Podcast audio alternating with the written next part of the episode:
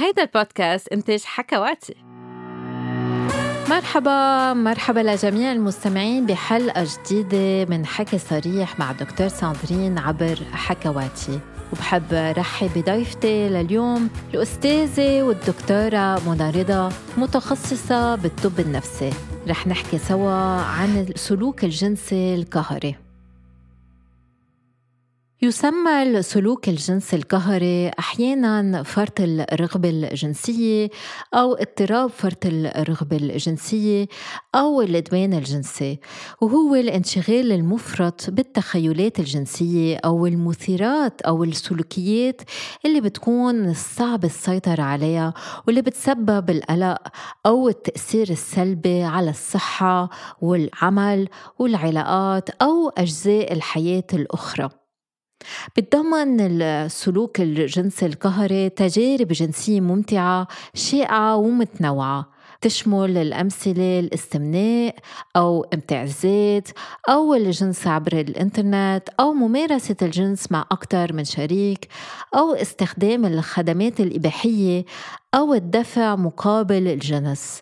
بس تصير هالسلوكيات الجنسية عاملا أساسيا بالحياة ويكون الصعب السيطرة عليها أو بتصير مزعجة أو مؤذية للشخص أو للآخرين. فيتم اعتبار أنه الأشخاص مصابين بالسلوك الجنسي القهري. بغض النظر شو منسمي وشو طبيعة السلوك بس يكون السلوك الجنسي القهري موجود وغير معالج في يدمر الثقة بالنفس والعلاقات والشغل والصحة والأشخاص اللي حوالينا. إنما العلاج والمساعدة الذاتية ممكنة لذلك الواحد في يتعلم السيطرة على السلوك الجنسي القهري. كرمال نعرف أكثر عن الموضوع الموضوع رح نستقبل دكتور منى رضا متخصصة بالطب الجنسي. دكتور منى أهلا فيك. أنت عم تحكينا من القاهرة. فيك شوي تعرفينا عن حالك؟ أهلا دكتور ساندرين. أنا اسمي منى رضا. اتخرجت من كلية الطب في جامعة عين شمس في القاهرة جمهورية مصر العربية. واشتغلت في مجال الطب النفسي فوق 25 سنة دلوقتي. ابتدى اهتمامي بالطب الجنسي بعد ما حصلت على الدكتوراه. وده نتيجة إن أنا بقيت أشوف ناس كتير بتشتكي من مشاكل تبدو إنها في الأصل نفسية ولكن جزء كبير منهم بيبقى مشاكله جنسية وده كان أحد اهتماماتي. تدرجت في وظيفة في الجامعة لحد ما وصلت الأستاذ في الطب النفسي. واهتميت بإن أنا أقرأ وإن أنا أعرف أكثر عن الطب الجنسي وخدت تدريب في الجمعية الأوروبية للطب الجنسي وكان بالنسبة لي فتح آفاقي على يعني إيه طب جنسي وقد إيه إن إحنا ما عندناش الوعي الكافي. ومن هنا ابتدى اهتمامي بإنه نبقى في نوع من أنواع التوعية والعلاج للمشاكل النفسية الجنسية اللي بنشوف إنها ابتدت أرقامها تزيد في المجتمع نتيجة العولمة ونتيجة إنه بقى في ظواهر جديدة يا ترى دي تعتبر أمراض ولا ده مجرد تغيير في أسلوب الحياة؟ طب إيه اللي مواكب إيه اللي مش مواكب ملائم مش ملائم؟ وما زلت بسعى في إن أنا أتعلم أكثر وأعرف أكثر في المجال ده. وحضرتك بتعملي تدريب الطب الجنسي كمان لاحظت على ال website تبعولك مزبوط؟ مظبوط. ابتديت أهتم بالموضوع ده بعد ما أنا اتدربت وعرفت قد إيه أنا كان ناقصني معلومات كتيرة. واستفدت جدا من التدريب اللي أنا اتمرنته في الجمعية الأوروبية للطب الجنسي واشتركت في ورك شوب معاهم واشتركت في محاضرات وتزاملت مع ناس أفاضل فابتديت أكون نواة صغيرة للتدريب في الطب النفسي الجنسي المتخصص للمتخصصين سواء كانوا أطباء سواء كانوا أمراض نفسية سواء أمراض النساء أو الذكورة أو المسالك اللي هم بيشتغلوا في مجال الطب الجنسي. وكذلك للأخصائيين النفسيين اللي بيبقوا مهتمين بالعلاج النفسي الخاص بالأمراض الجنسية. الحمد لله عملنا حوالي يعني تقدر تقولي إنه بتوفيق من ربنا مرنا أكثر من 300 400 حد بيشترك في الدورات دي. بالإضافة إلى إن إحنا ابتدينا نعمل فيها مستويات مستوى ممكن يكون تمهيدي للتعريف بالأمر وكيفية أخذ تاريخ من من الحالة ومراعاة أهم حاجة عندنا إن إحنا نركز عليها آداب ممارسة المهنة احترام الآخر واحترام الاختلاف. كذلك ابتدينا دلوقتي نشتغل على مستوى أعمق شوية إنه تبقى في تدريبات خاصة بالأطباء النفسيين.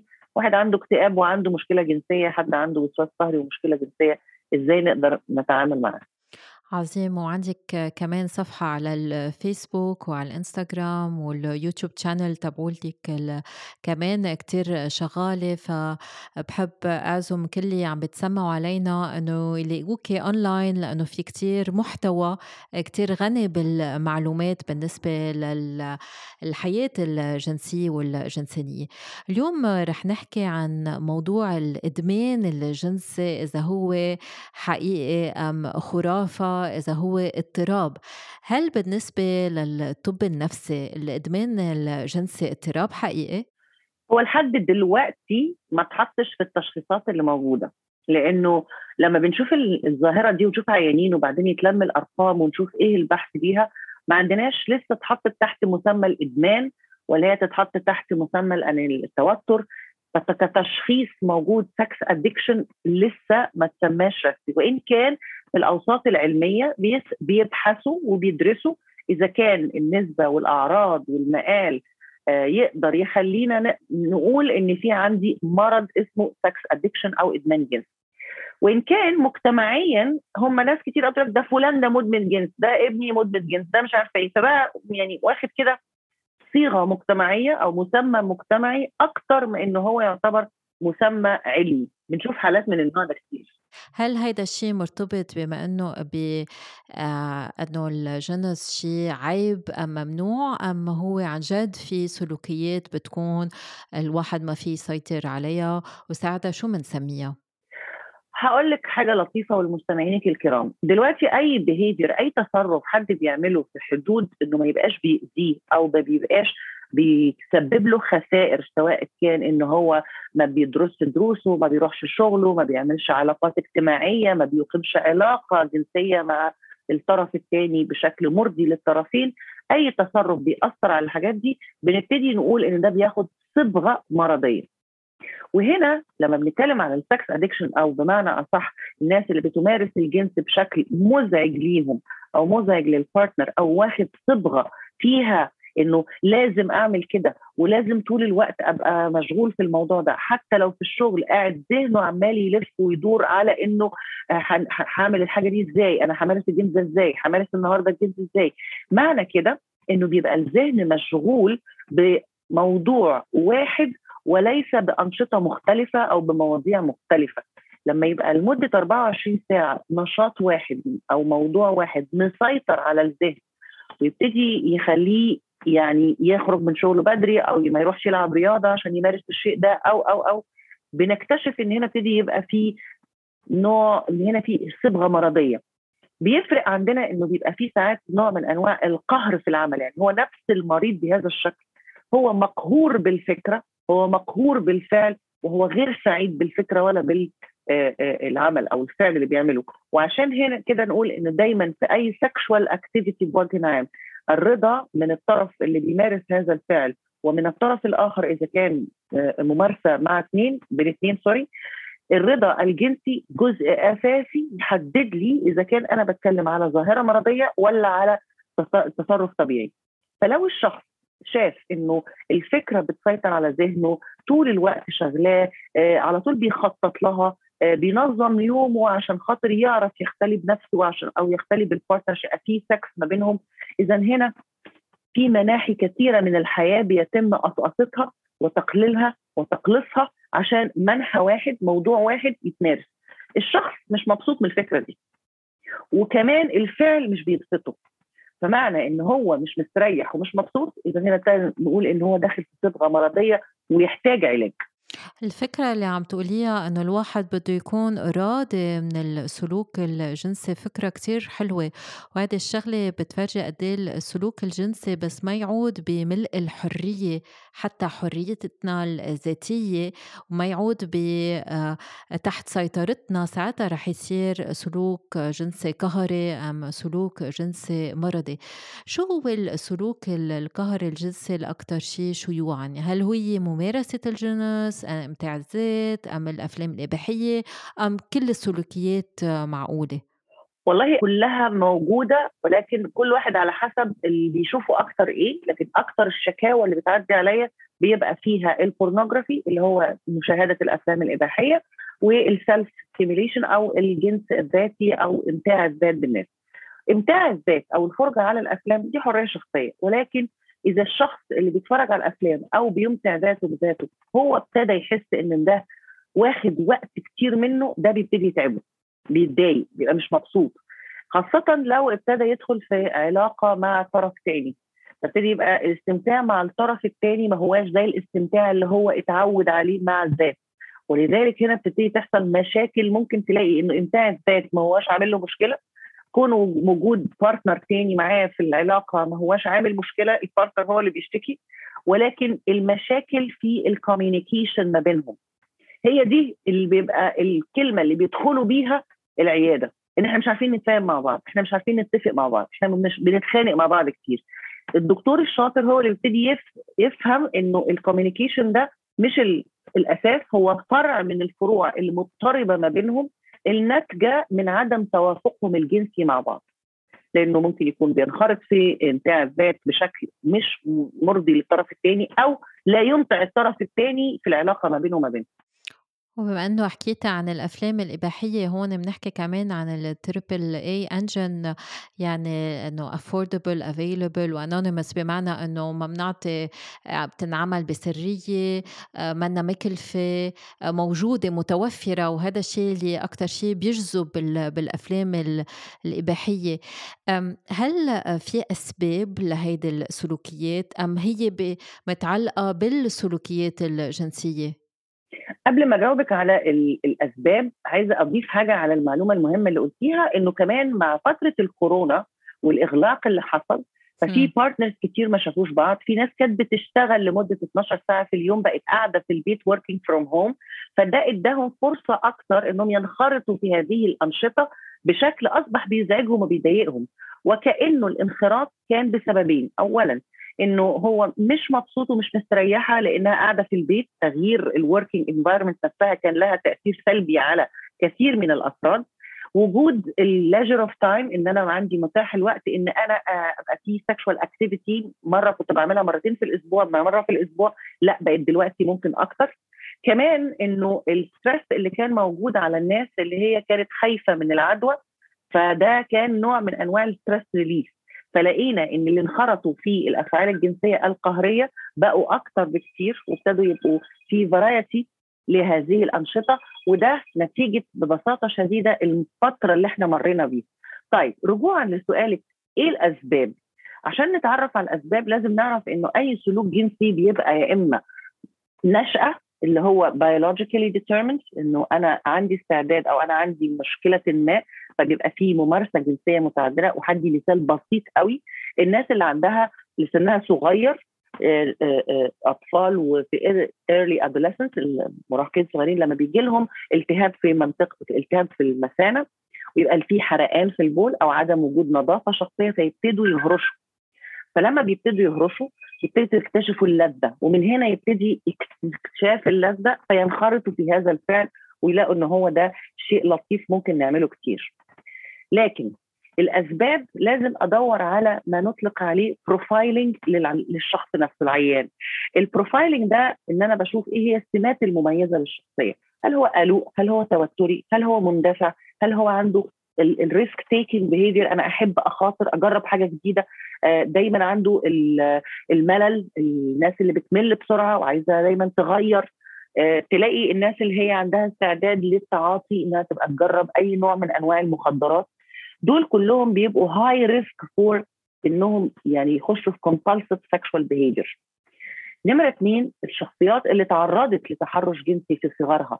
ودي من الشخصيات اللي بتبقى شايفة إنه ليه أنا لوحدي اللي أتعرض لهذا الشيء فيبقى فيه نوع من أنواع العنف ضد المجتمع اللي ممكن يطلع فيه صورة أفعال جنسية قهرية تمارس على الآخرين فينقي حد أصغر من السن أو ينقي partner رجل أو امرأة يكون victim أو يكون ضعيف شوية في مؤهلاته الشخصية فيمارس عليه هذا الفعل القهري. في عندنا بعض الأمراض النفسية اللي ممكن بتؤدي إلى الأفعال الجنسية القهرية اللي من ضمنها الوسواس القهري. انه يبقى في فعل معين هو عايز يوصل لشعور معين فبيفضل يكرر هذا الفعل بشكل خارج عن إرادته لأنه بيبحث عن شعور. والشعور هنا بتبقى صعوبته إنه ما نقدرش نقيسه. يعني إحنا دايما بنقول إن في أمور ممكن أقدر أقيسها لأن عندي أساليب أقدر أقيسها بيها وفي حاجات ما أقدرش اقيسها. أنا حسيت بإيه لما لما عملت كده؟ أنا حسيت إيه لما شربت القهوة؟ أنا حسيت بإيه لما مارست الجنس؟ هل انبسط؟ يقول لا الانبساط ده مش كفاية أنا عايز أكتر من كده. فيبتدي يخش في أفعال جنسية قهرية. بعض آه، الأفراد اللي بيسيئوا تعاطي المخدرات.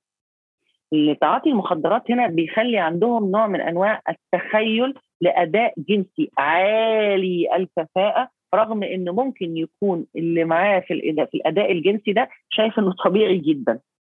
فلو قالوا لأ ده عادي هيبقى دايما هو كأنه يعني ده هقولها كده دي كأنه بيجري ورا سراب بيحاول يوصل ل level معين هو مش عارف يوصله. فده بيخلي فيه compulsion فيه قهر أنا عايز أكتر عايز أعمل أكتر. ناس تانية برضو اللي هم كنا قلنا ان سماتهم الشخصية إن هم يكونوا متوترين دول دائما وابدا بيبقوا خايفين إن أدائهم ما يبقاش كويس. إن أدائهم ما يبقاش مرضي خاصة لو في بداية دخولهم في علاقة مع الآخرين. آه فيبقى زي ما يكون بيحط نفسه سبكتيتور بيراقب أدائه. وفي كل مرة بيبقى حاسس إن هو مش كفاية فعايز يعمل تاني. كون إنه أنا غير راضي عن الأداء فابتدي أدخل في التكرارية للأداء. التكرارية دي بتبقى هي المنزلق اللي نخش فيه فيما مجتمعيا بيطلق عليه الادكشن إن أنا بحاول دايما أثبت لنفسي إن أنا كويس. أنا أنا أنا أنا أنا, أنا بعرف أعمل كده. أنا بعرف أحس. خاصة إنه سمات الشخصية هي أكتر حاجة كسبب. اثنين لو عندي أمراض نفسية ثانية بتساهم في إن يبقى في أفعال قهرية زي الوسواس القهري لو في توتر نفسي لو ممارسة الجنس سواء بإمتاع الذات أو بالممارسة مع طرف ثاني كانت نوع من أنواع ال stress relief يعني أنا برتاح وبهدى لما مارس الجنس. ما عنديش وسائل تانية أقدر بيها إن أنا أهدي من توتري اليومي بتاع الأنشطة العادية بتاعتنا أو إن أنا حتى لو محطوط في ضغط عصبي من شغلي من امتحاناتي من أي موقف بتحط فيه ما عنديش الكيفية بتاعت إن أنا أمارس رياضة أو عندي أصدقاء ك safety net أقدر إن أنا a de-stress معاهم وإنما ال de-stress method الوحيد اللي بيلجأ له هذا الشخص هو ممارسة الجنس.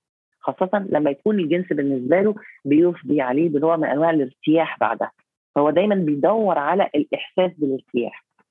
وكما تعلمي يا دكتورة ساندرين إنه حاليا بيتكلموا على إنه ال orgasm وال release اللي بيحصل is related لل endorphins release وعشان كده بيبقى نوع من أنواع التخدير الموضعي التخدير المؤقت. ناس كتير بتدور على الإحساس ده. زيهم زي اللي بياخدوا هيروين أو كوكين بيدوروا على شعور معين. بعد شوية لو الشعور ده حصل عليه نوع من أنواع التعود هيبقى عنده عايز يعلي عشان يوصل لهذا الشعور تاني. فزي ما المدمن بيعلي الجرعة أو بيغير المادة اللي بياخدها هنلاقي إنه اللي عنده الأفعال الجنسية القهرية هيغير في نوعية الأفعال ولكنها لن تخرج بره نطاق انها تكون قهريه لأنه دايما ال motive واللي بيحركه أنا عايز أوصل للإحساس بتاع الارتياح هل في غير أسباب نفسية فيها كمان تسبب لهالتصرفات مثل ال bipolar disorder مثلا هل هالشي في يسبب نوع من آه، الإكثار في ممارسة الجنس؟ ما هو إحنا لو بنتكلم على إن إحنا في مرحلة في ممارسة مفرطة خلينا نقول لو ممارسة مفرطة أحط تحتها ال bipolar في ال manic episode لأن هنا في ال bipolar هو مش قهري قد ما إن هو ماشي مع ال mood العام. ال mood العام اللي فيه كل حاجة زيادة. الصوت عالي النكت زيادة صرف الفلوس كتير دخول في مشاريع كتير آه، علاقات آه، متعددة. كمان آه، نكت ممكن تكون غير لائقة إنها تتقال في المجتمع ده تتقال نكت ذات إيحاء جنسي حركات وتصرفات. لكن المحرك الأساسي لها هو هنا إن المزاج نفسه كأنه اتشال من على المخ الكنترول اللي بيخليني أقول إيه اللي يتعمل وإيه اللي ما يتعملش إيه اللي يتعمل ويتعمل إمتى إيه اللي يتقال وإيه اللي ما يتقالش. لكن في الأفعال الجنسية القهرية هنا فيها جزء من إنه الشخص نفسه يا إما بيبقى مش قادر يتحكم في الفكرة أو هو بيسعى ورا إنه يحس حاجة معينة. فهم الاثنين للعامة يبانوا إن إحنا بنعمل أفعال جنسية مفرطة لكن المتخصص هو اللي بيقدر يحدد هو إيه المحرك الأساسي إيه نوع البنزين اللي مستعملينه لأنه لو أنا مستعملة أوكتين 92 فهعالجه بشكل غير لو أنا مستعملة آه، جازولين فهعالجه بشكل تاني. لكن هما الاثنين في المجتمع زي ما أنت بتقولي أفعال جنسية مفرطه كتير. وهل في أدوية فيها تسبب هالنوع من التصرفات؟ مثلا أدوية الباركنسون أم غير أنواع من الأدوية النفسية أم العصبية؟ فيها تؤدي لتصرفات مفرطة؟ اللي بيؤدي أكثر من الأدوية في ناس الكبار السن اللي بيتعرضوا لما يطلق عليه خرف الشيخوخة أو الألزهايمر. بكل أن ال dementia بأنواعها المتعددة وذلك لأنه نفس النظرية إنه لما بيحصل نوع من أنواع التآكل في قشرة المخ الخارجية واللي الناس إنها تعرف إن القشرة الخارجية في منطقة اسمها ال prefrontal الجبهة الأمامية. المنطقة دي هي اللي فيها الشخصية هي اللي فيها اتخاذ القرارات هي فيها العقلانية هي فيها الحكم على المناسب والغير مناسب.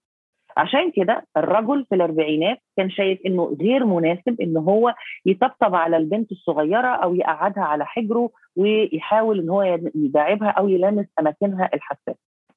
نفس الشخص ده لو وصل لسن ال 70 75 وابتدى يبقى عنده أعراض للخرف الشيخوخه ألاقي إن هو ابتدى يحسس على البنت وابتدى يتصرف تصرفات جنسية وممكن نلاقي منهم اللي بيبقى في آه، تصرفات آه، آه، زي ال exhibitionism إن هو يعرض نفسه انه يتشاف أماكنه الحساسة والتناسلية للناس في الشارع. ممكن يبقى من النوع اللي بيحب يجيب البنات الصغيرين وهو راجل ختيار راجل كبير في السن ده راجل شيخ ويقعدهم على حجره. لكن الاحتكاك اللي بيحصل ده بيساعد على إن ال reflex بتاع ال erection يحصل. ففي هذه اللقطة بنقول إنه الأفعال الجنسية تاني المحرك ليها إنه حصل نوع من أنواع التآكل في الأماكن في المخ المراكز المسؤولة عن الحكم على التصرف وهي ما اسمهاش الحكم على التصرف قد ما اسمها ال judgment آه، الحكم على التصرف ده يتعمل ولا ما يتعملش ده مناسب ولا لأ ده يليق ولا لأ.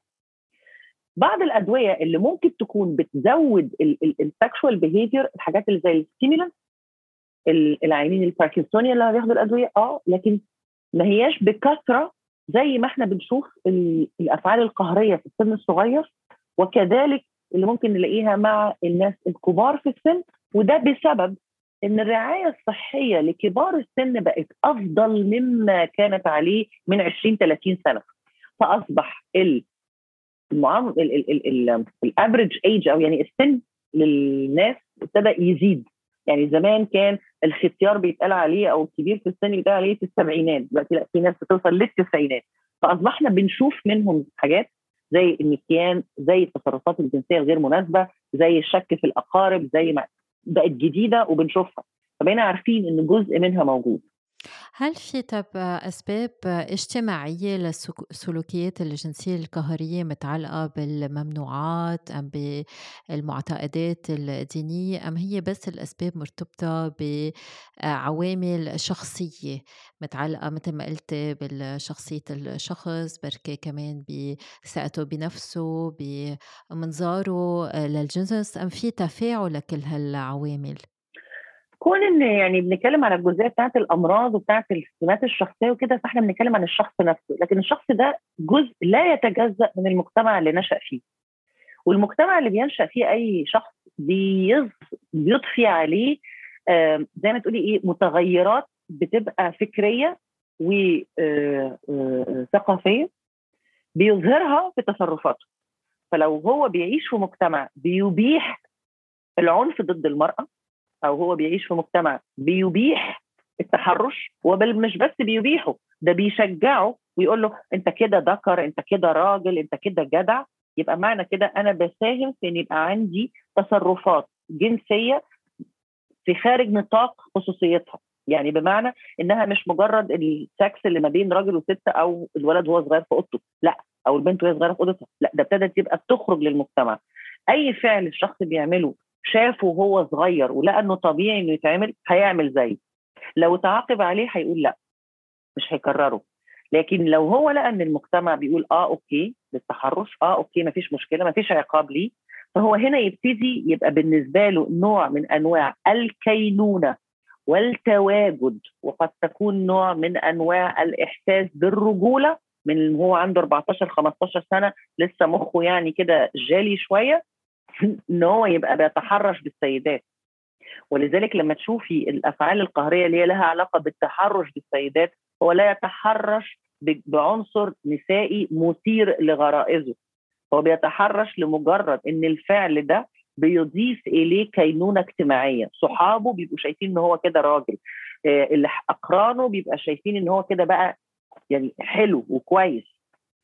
انه برضو الفكرة بتاعت إن أنا أمسك طفل أصغر مني في السن وإن أنا أبتدي أمارس عليه كشاب القهر الجنسي أو أجبره على فعل الشيء ده بينم عن إنه يا إما أنا شايف إن ده فعل مباح و okay فالمجتمع وال culture اللي أنا بعيش فيها والثقافة اللي أنا جاي منها بتقول لي إن okay أو كمان أكون أنا تعرضت لده في الثقافة بتاعتي وتعرضت لده في المجتمع بتاعي فشايف إن اللي أنا تعرضت له ممكن غيري يتعرض له وما يبقاش فيه مشكلة.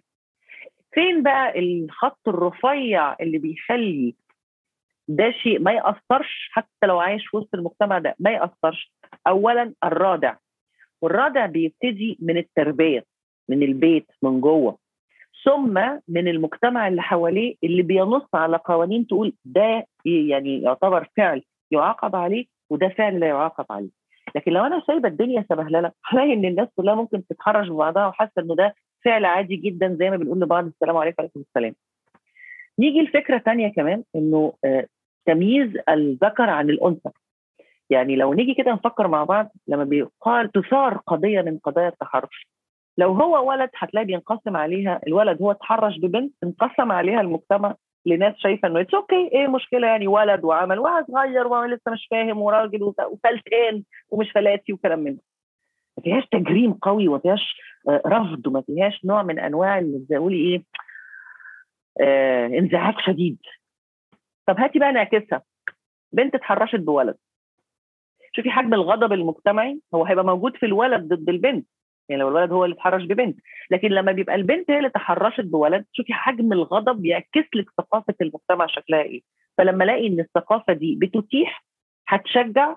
اولا هي بتسمح بتتيح. وكمان بتشجع بأنها تضفي عليها نوع من أنواع زي ما تقولي يعني ال masculinity في ال behavior.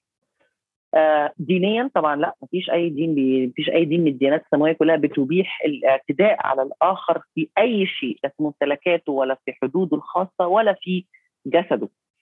لكن في عندنا ظاهرة جديدة الناس بتتكلم عليها اللي هي ظاهرة اغتصاب الأزواج لزوجاتهم وده نوع من القهر الجنسي ولكن ليس أفعال قهرية. لكن إحنا دايما بنبص إن لو بنتكلم على ال compulsive sexual behavior فهي دايما بتبقى أفعال تمارس بدرجة آه، يعني بتكرارية شديدة وبتعود بالضرر على الشخص نفسه أو بالانزعاج على الشخص نفسه.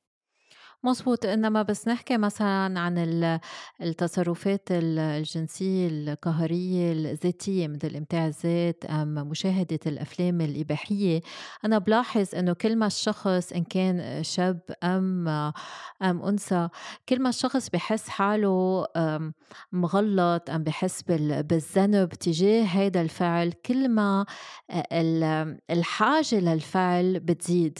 يعني كل ما بحس بالذنب كل ما بحس هو عم يعمل يعمل شيء ممنوع كل ما الحاجة عم بت عم بتزيد. مثل الشخص اللي عم بيجرب يخفف أكل إنما كل ما بيخفف أكل كل ما بيجوع يكتر عنده لأنه مانع مانع الأكل وبالنسبة له الأكل شيء غلط أم شيء مش صحي. نفس الشيء عم عم لاحظ عند البيشنتس إنه بعض الأوقات لأنه المجتمع مانع السلوكيات الفردية أم بيفكروا إنه هالسلوكيات رح تضرهم صحيا بحسوا ما بقى فيهم يسيطروا على على تصرفاتهم. خلينا نتفق إن كل ما هو ممنوع مرغوب. طبعا. وده يعني زي ما انت قلتي حتى في ال diet في إن أنا مش هتخرجي لأ أنا عايز أخرج. أي حاجة ممنوعة مرغوبة.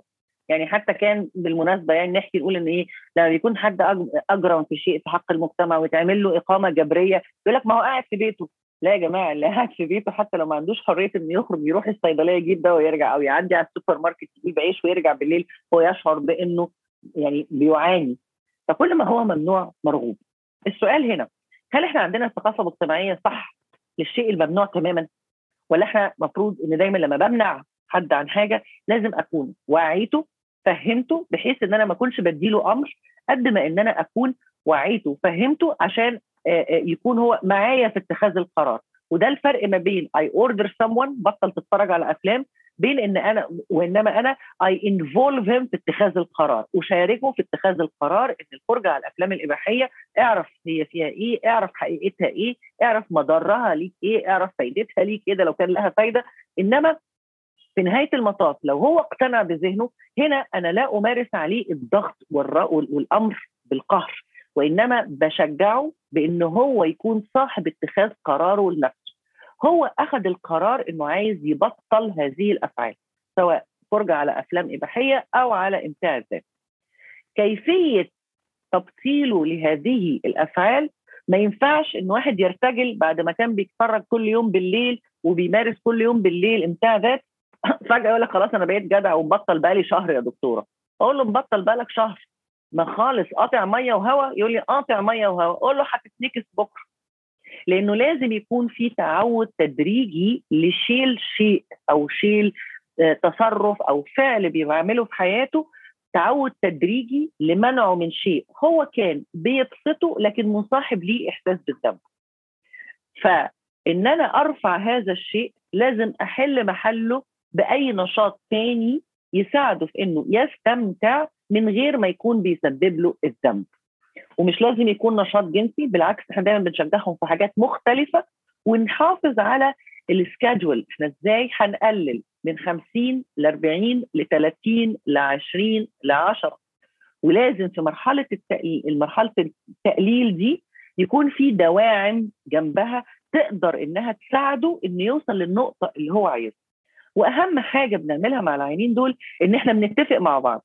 فلنفترض إنه بيمارس 50 مرة إمتاع ذاتي في الأسبوع. أنت عايز توصل لكام؟ أنا عايز أبطل خالص. أقول لا طب تعالى نمسكها كده يعني نحط قدام نفسنا كده حاجة realistic حاجة مقدور عليها نلعب على 25 مرة في الأسبوع.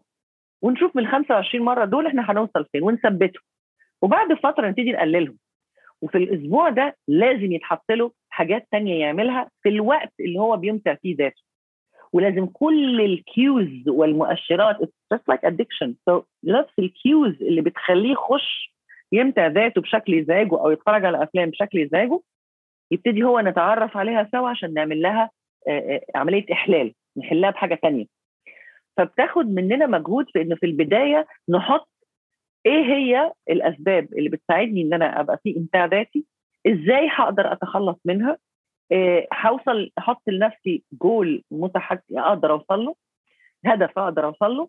ودايما بيقال إن الهدف الكبير يعني زي بالظبط أقول له أنت عامل زي اللي هتروح كأس العالم. يا نروح كأس العالم. أقول له أيوه بس ما حدش بيروح كأس العالم من وهو نايم على الكنبة. فلازم نبتدي نتمرن تدريجيا وبعدين نبتدي نرفع التمرين لحد ما نوصل لكأس العالم. فهو سباق تتابع مش وان شوت اللي بيعملها وان شوت على فكرة على طول بعدها بشهرين يبقى فرحان بنفسه شهرين ثلاثة وبعدين يعني زي ما بيقولوا عندنا في مصر كده يروح واقع على بوزه هذا شيء كتير مهم لأنه دايما بيفكروا بالأول أور نون يعني أم بعملها بكثرة مش طبيعية أم لازم وقفها فجأة كليا وهذا الشيء منه منطقي منه مثل توقيف المخدرات أم التدخين أم الكحوليات العلاج بيكون كتير مختلف بما أنه عم نحكي عن العلاج قبل ما نبلش بعلاج كيف بيتم تشخيص السلوك الجنسي القهري؟ أول حاجة بنبتدي نعمل نوع بنبتدي ناخد history ناخد تاريخ المشكلة إيه.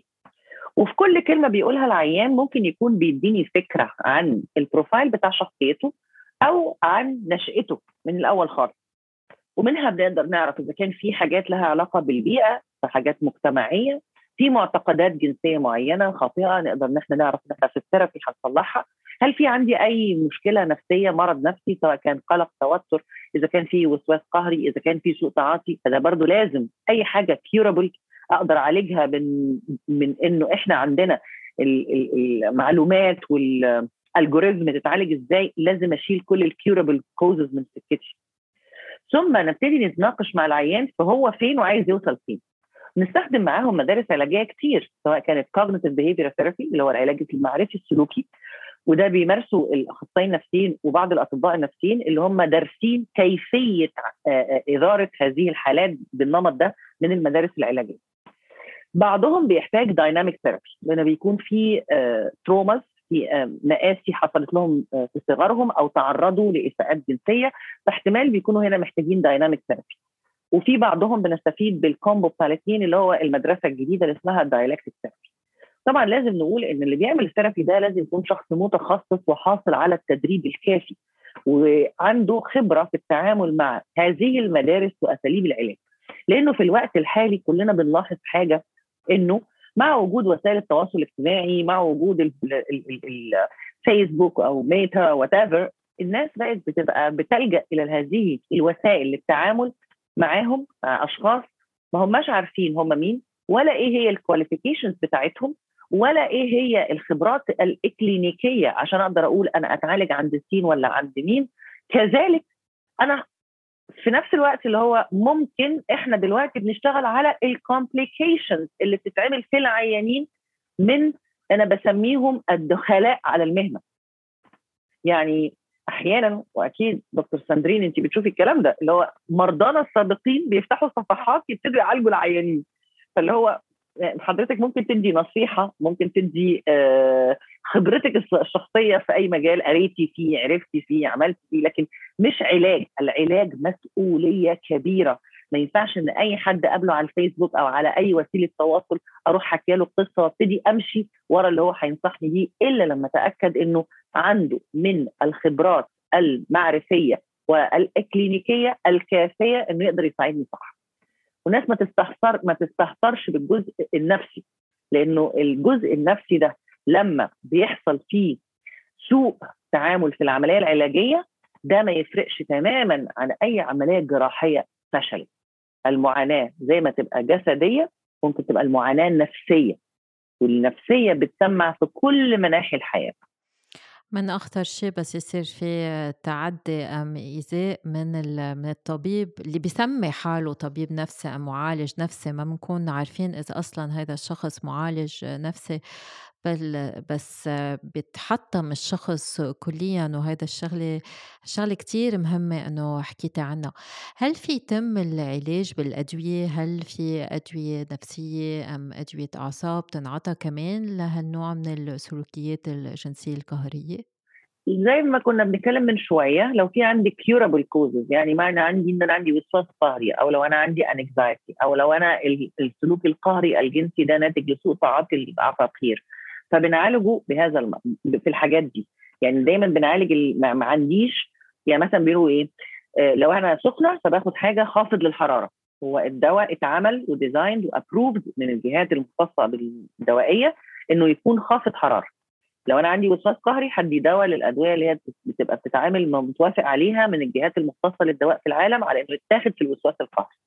فما عندناش دواء حاليا يتقال على إن هو ده متخصص كعلاج دوائي قرص أو شراب أو حقنة للسلوك الجنسي القهري. فإحنا دايما بنعالج الأسباب اللي بتوصل سواء كانت أسباب بيولوجية مرض ثاني فبنعالجه أو لو كانت أسباب نفسية فبالعلاج النفسي.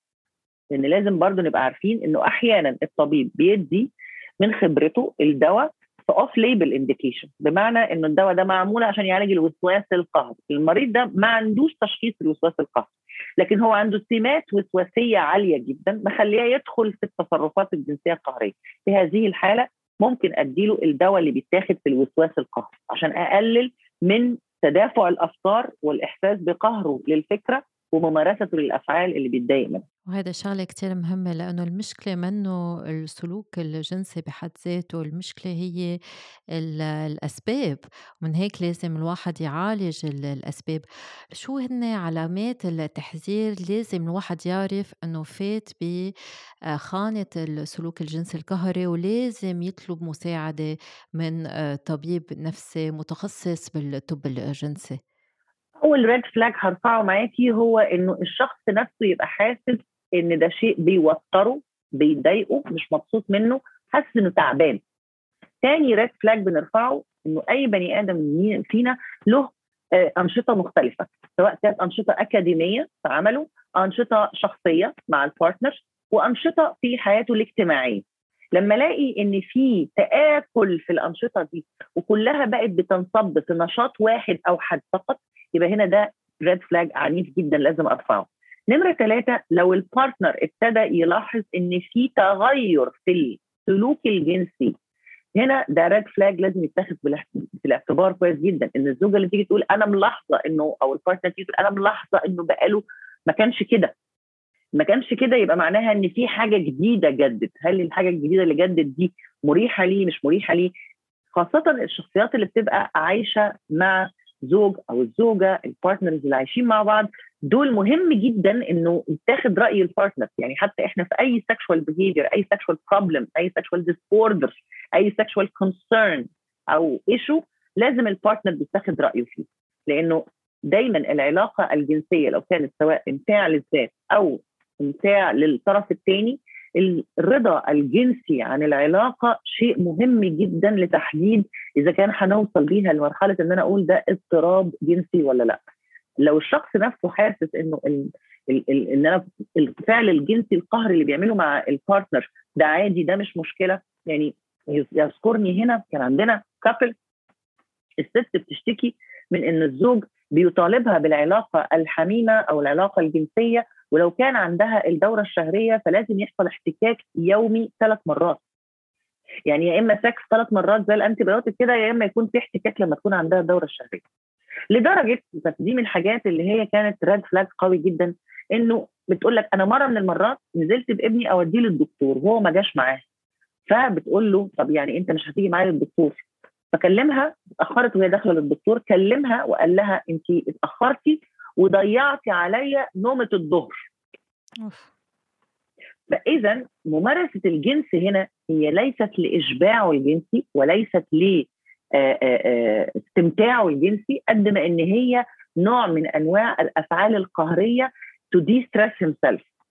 لدرجة إنها لما غابت عنه ساعتين ثلاثة اللي هو متعود إن هي تكون موجودة في البيت يرجع من الشغل يلاقيها في البيت يتغدوا ويمارس جنس قهرا عليها لقت نفسها اللي هو إيه ده؟ أنت معقولة مش قادر تقدر إن ابنك عيان وأنا مودياه المستشفى وأنت زعلان إن أنا ما كنتش موجودة في البيت؟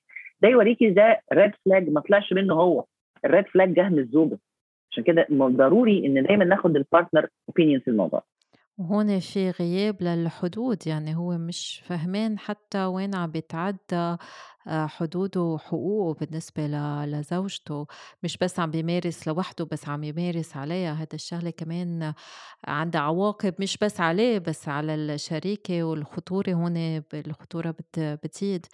آه، عارفة سوري هقاطعك لأن أنا نعم. أنا هقطعك عشان خاطر الجملة اللي قلتيها في الآخر دي يوريكي إزاي ده من الثقافة اللي كنا من شوية بنقول الأسباب. الثقافة اللي بتتيح للرجل إن هو يمارس الجنس مع مراته في أي وقت. هو ده الثقافة بتاعته ما فيهاش احترام للآخر. ظروفه إيه؟ استعداده إيه؟ قابل ولا لأ؟ ولذلك تسمعي عن الثقافة المعاكسة بقى اللي هي عاقبيه بالامتناع عن الجنس. فدي كلها ثقافات مغلوطة بنطلعها فيما يطلق عليه ال sexual beliefs إيه هي المعتقدات الجنسية الخاطئة اللي ممكن تؤدي إلى مشاكل جنسية بين الاثنين لأنه ما فيش boundary زي ما انت قلتي بالظبط كده. هو لا يحترم الآخر اللي معاه. شايف إن أنا ومن بعدي الطوفان طلباتي ومن بعد واحد زي ده لما حد يشوفه لازم يشوف بقى الحتة بتاعت ال immediate gratification اللي هو ال ال اللحظي أو إن كل حاجة عايز اللي أنا عايزه في وقته لازم يتعمل. ما يقدرش يستنى. ودي نفس نمط الشخصية الإدمانية. إنه متعود إنه أول ما عاوز حاجة لازم تجيلي أول ما عاوز حاجة لازم أعملها. ما بيحترمش إن في حاجات ممكن تتأخر أو في طرف تاني ممكن ما يكونش قادر يديها له في الوقت ده. معلش بس أنا كانت لازم أضيفها لأن الجزئية اللي قلتيها دي كانت مهمة. هيدي فكرة كتير كتير مهمة وبتفرجي قد إيه العلاج في يكون كمان صعب والواحد بده يسترجي إنه يطلب المساعدة وبده يثابر بالعلاج. من هيك رح نعطي بعض النصايح للي عم بيتابعوا علاج نفسي للسلوكيات الجنسية القهرية.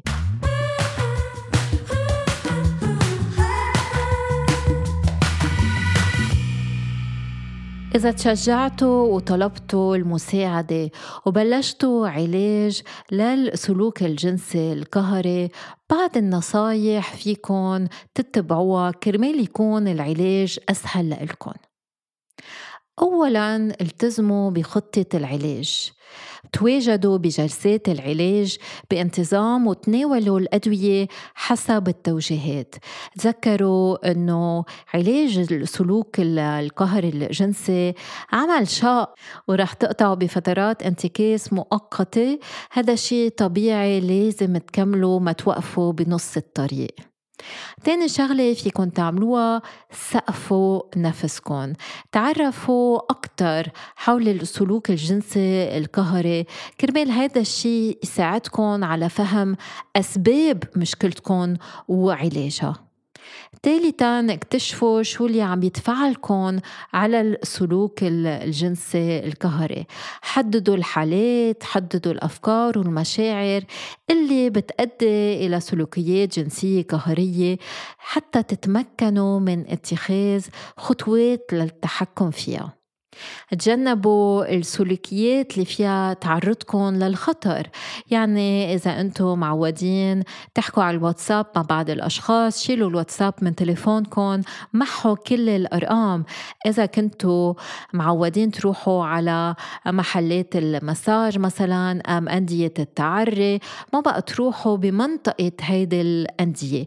إذا كنتوا أكتر معودين على السلوكيات القهرية الأونلاين مثل مشاهدة الأفلام الإباحية لازم تحطوا على الكمبيوتر تبولكم برامج بتحجب المواقع الإباحية ولازم قد ما فيكم تبتعدوا من الكمبيوتر. الواحد لازم يكسر الروتين الروتين تبوت السلوكيات القهرية الجنسية. إذا بتعانوا من غير أنواع مشاكل صحية عقلية أو نفسية إذا بتتعاطوا مخدرات أو في إدمان على الكحوليات لازم كل هالمشاكل تتعالج. لأنه في يتغذى الإدمان والاكتئاب والتوتر والضغط على بعضها وهذا الشيء بيؤدي إلى دورة من السلوك الغير الصحي. وهذا الشيء رح يزيد السلوكيات الجنسية القهرية. لاقوا متنفس صحي. يعني إذا كنتوا بتستخدموا السلوك الجنسي كطريقة تتعودوا على المشاعر السلبية أو تتأقلموا عليها فلازم تستكشفوا طرق أخرى لهالتأقلم. مثلا فيكم تمارسوا الرياضة أو أنشطة ترويجية أو بعض الهوايات فيها تسمح لكم أنه تنفسوا شوي. مارسوا الاسترخاء وإدارة الضغط النفسي. فممارسة تقنيات الحد من التوتر مثل التأمل أو اليوغا أو التايتشي كلهم بيساعدوا لمواجهة السلوكيات الجنسية القهرية. ركزوا على هدفكم بيستغرق التعافي من السلوك الجنسي القهري. وقت طويل حافظوا على حماسكم عن طريق وضع أهداف التعافي. مثل مثلا ذكروا حالكم أنه فيكم ترجعوا تصلحوا العلاقات والصداقات اللي انصابت بالضرر. وبركي كمان المشاكل المادية وحتى المشاكل المهنية والعائلية. أهم شيء تهتموا بحالكم تحبوا حالكم أنتم مش ناقصين إذا عم بتعانوا من سلوك جنسي قهري والعلاج متوفر.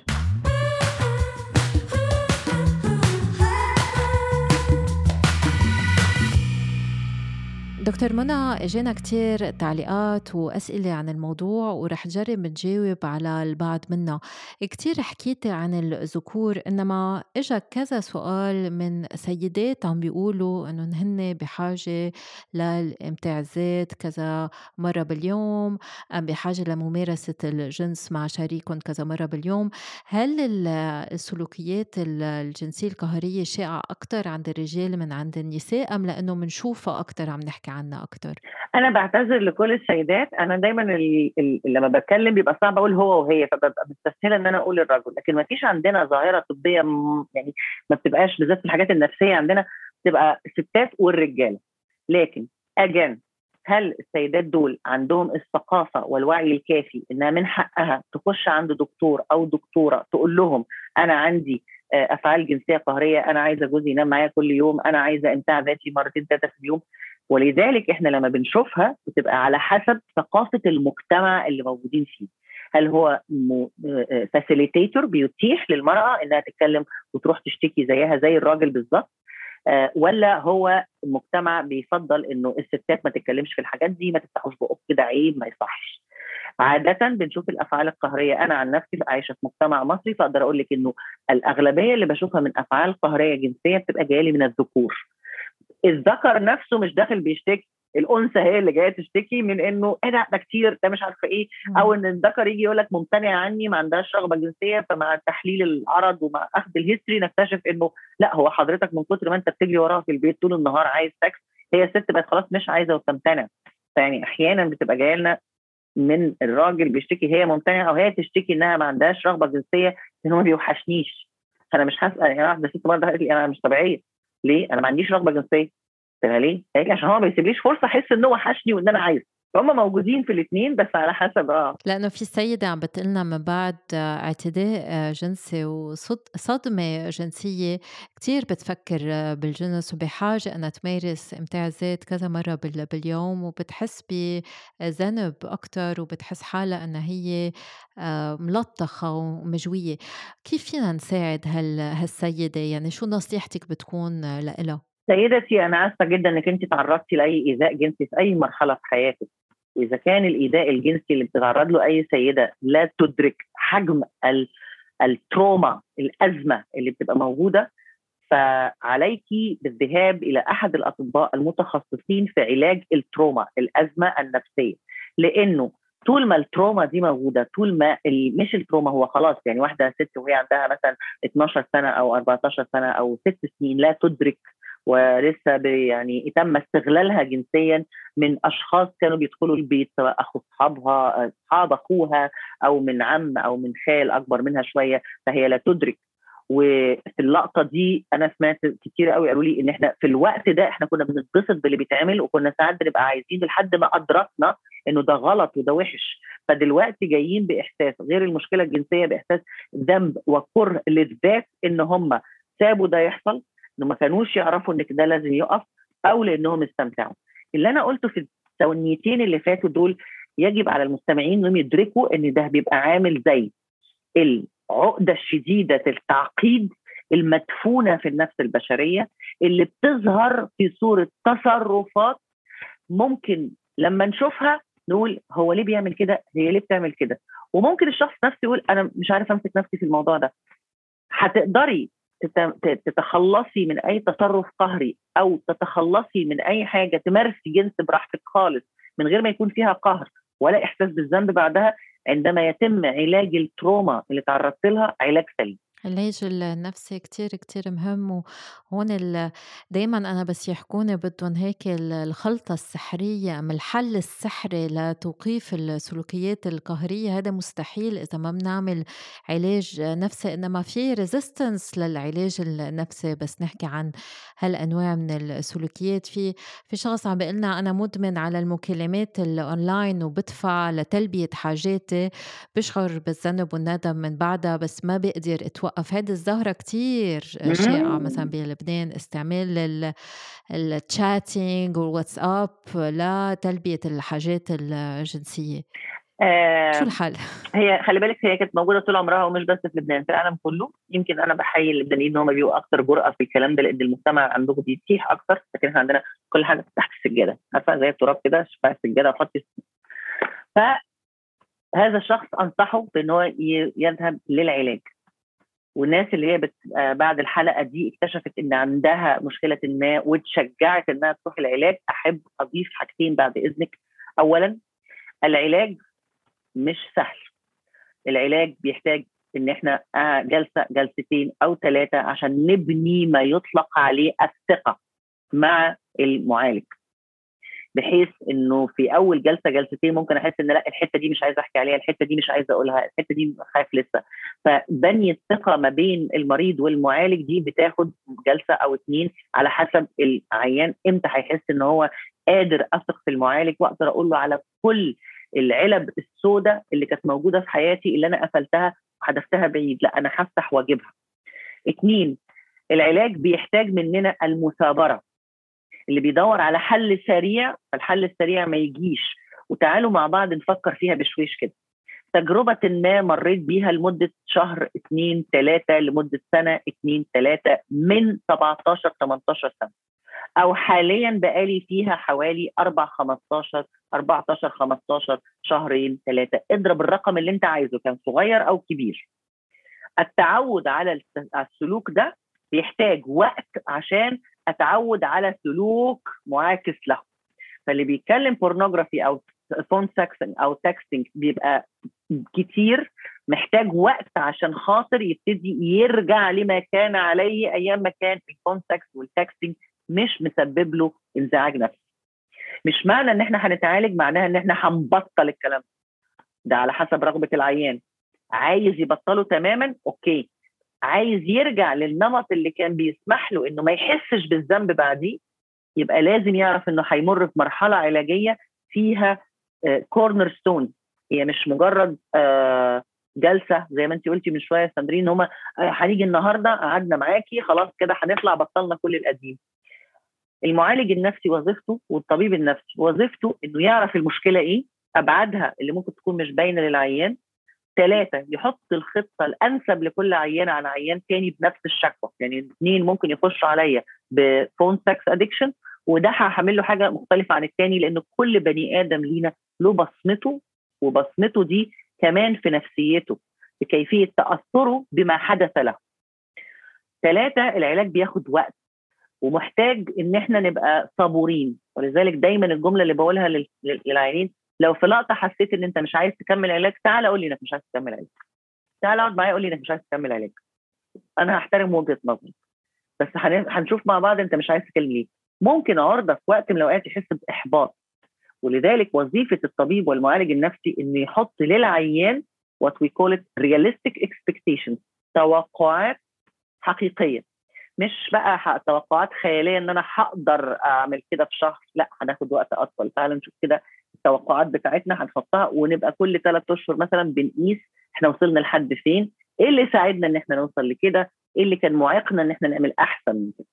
افتكر أهم شيء الواحد يعترف بالمشكلة اولا ثانيا إنه يكون عنده حماس لحل المشكلة motivation إذا الشخص جاي بس يراضي الشريك أم الشريكة وبأول جلستين ثلاثة بنحس wow في هالتحسن السريع ووقفوا كل السلوكيات القهرية بنلاحظ إنه بعد ثلاثة أشهر أم بعد ست أشهر بيرجع بيجي الشريك أم الشريكة لعنا بقلنا رجع صار في انتكاس بالسلوكيات ورجعنا لحالة الصفر لأنه كان في تمثيل أنه أنا براضي الشريك أه بعمل كأنه ما بقى في مشكل أبدا بصبر هيك بسكته شهر شهرين وبعدين بالسكت برجع للعادة القديمة.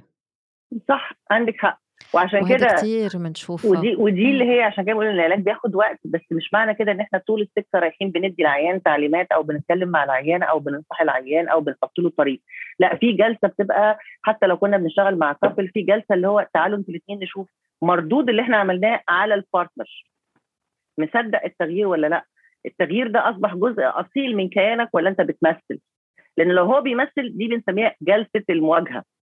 اللي هو إحنا شايفينك بتعمل مجهود كبير بس مش حاسين إن أنت بيتعمل من جوه. هو بيتعمل مجرد checklist عشيها مرتين في الأسبوع حاضر نام معاها مرتين في الأسبوع حاضر جيب لها خاتم سوليتير في ال weekend حاضر. لكن هو مش حاسس إنه عايز يعشيها مش حاسس بقيمة اللي بيعمله وده بيبقى منبعه إن هو مش شايف إن أنا عندي مشكلة. مظبوط. ودي حقيقي لازم نعترف مش بتبقى بتبقى فعلا يعني زنقه جامدة إنه في بعض الشخصيات ال narcissistic مثلا narcissistic personalities لا أنا ما عنديش مشكلة. ويعني ما شوفوا أنتوا حل بقى في الست دي أنا ما عنديش مشكلة. لا حضرتك في مشكلة. لا أنا ما عنديش فبناخد وقت أطول في الإقناع وفي أساليب مختلفة لكيفية إعادة وضع هدف العلاج إيه.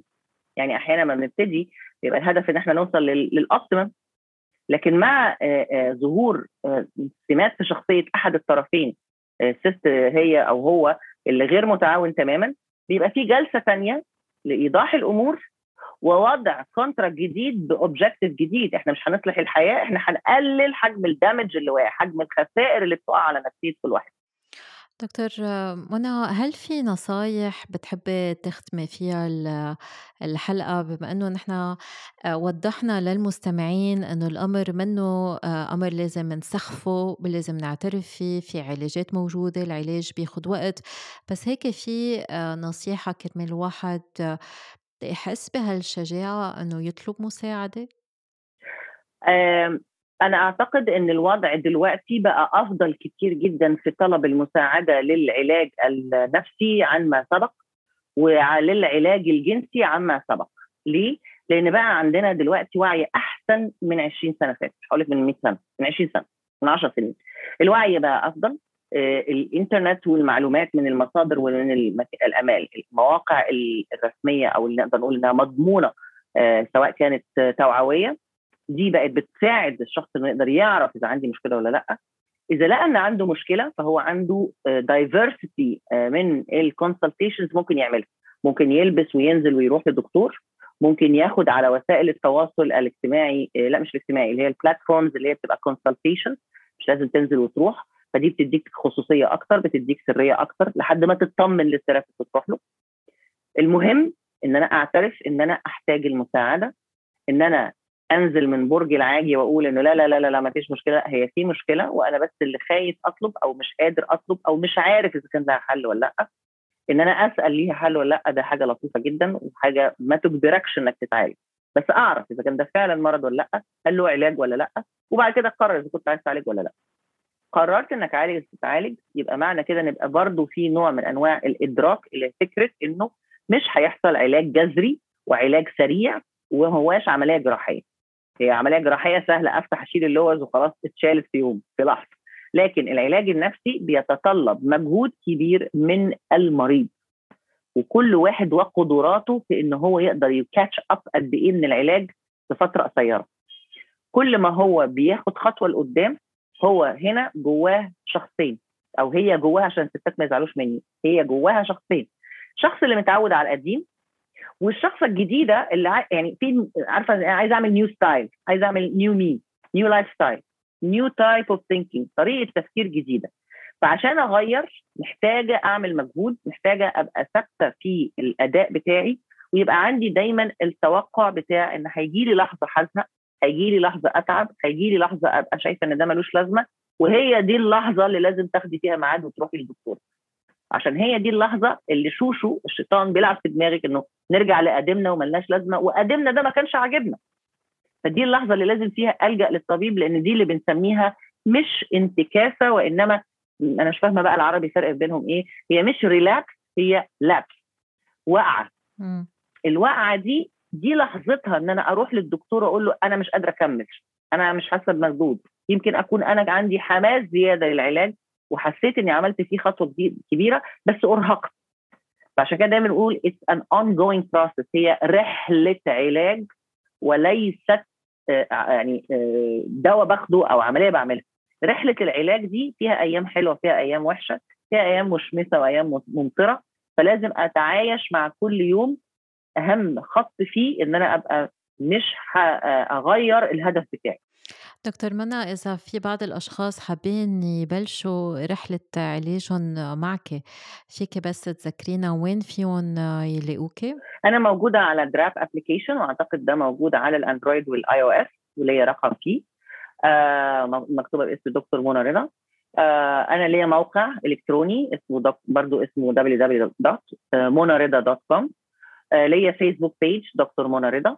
أنا عيادتي موجودة في مصر الجديدة. بنشتغل physical في العيادة. يعني إحنا بنشوف العيانين face to face وعندنا ال online service على الموقع وعلى دراب فممكن في أي وسيلة منهم يقدروا يوصلوا لنا. آه، أنا بحمد ربنا إن أنا معايا team of 10 psychotherapist لأنه طبعا الحالات اللي إحنا بنتكلم عليها دي والحالات النفسية بوجه عام بتاخد وقت طويل. فيعني مجموعة بنشتغل مع بعض بنناقش الحالة بنشوف الانسب للحاله إيه.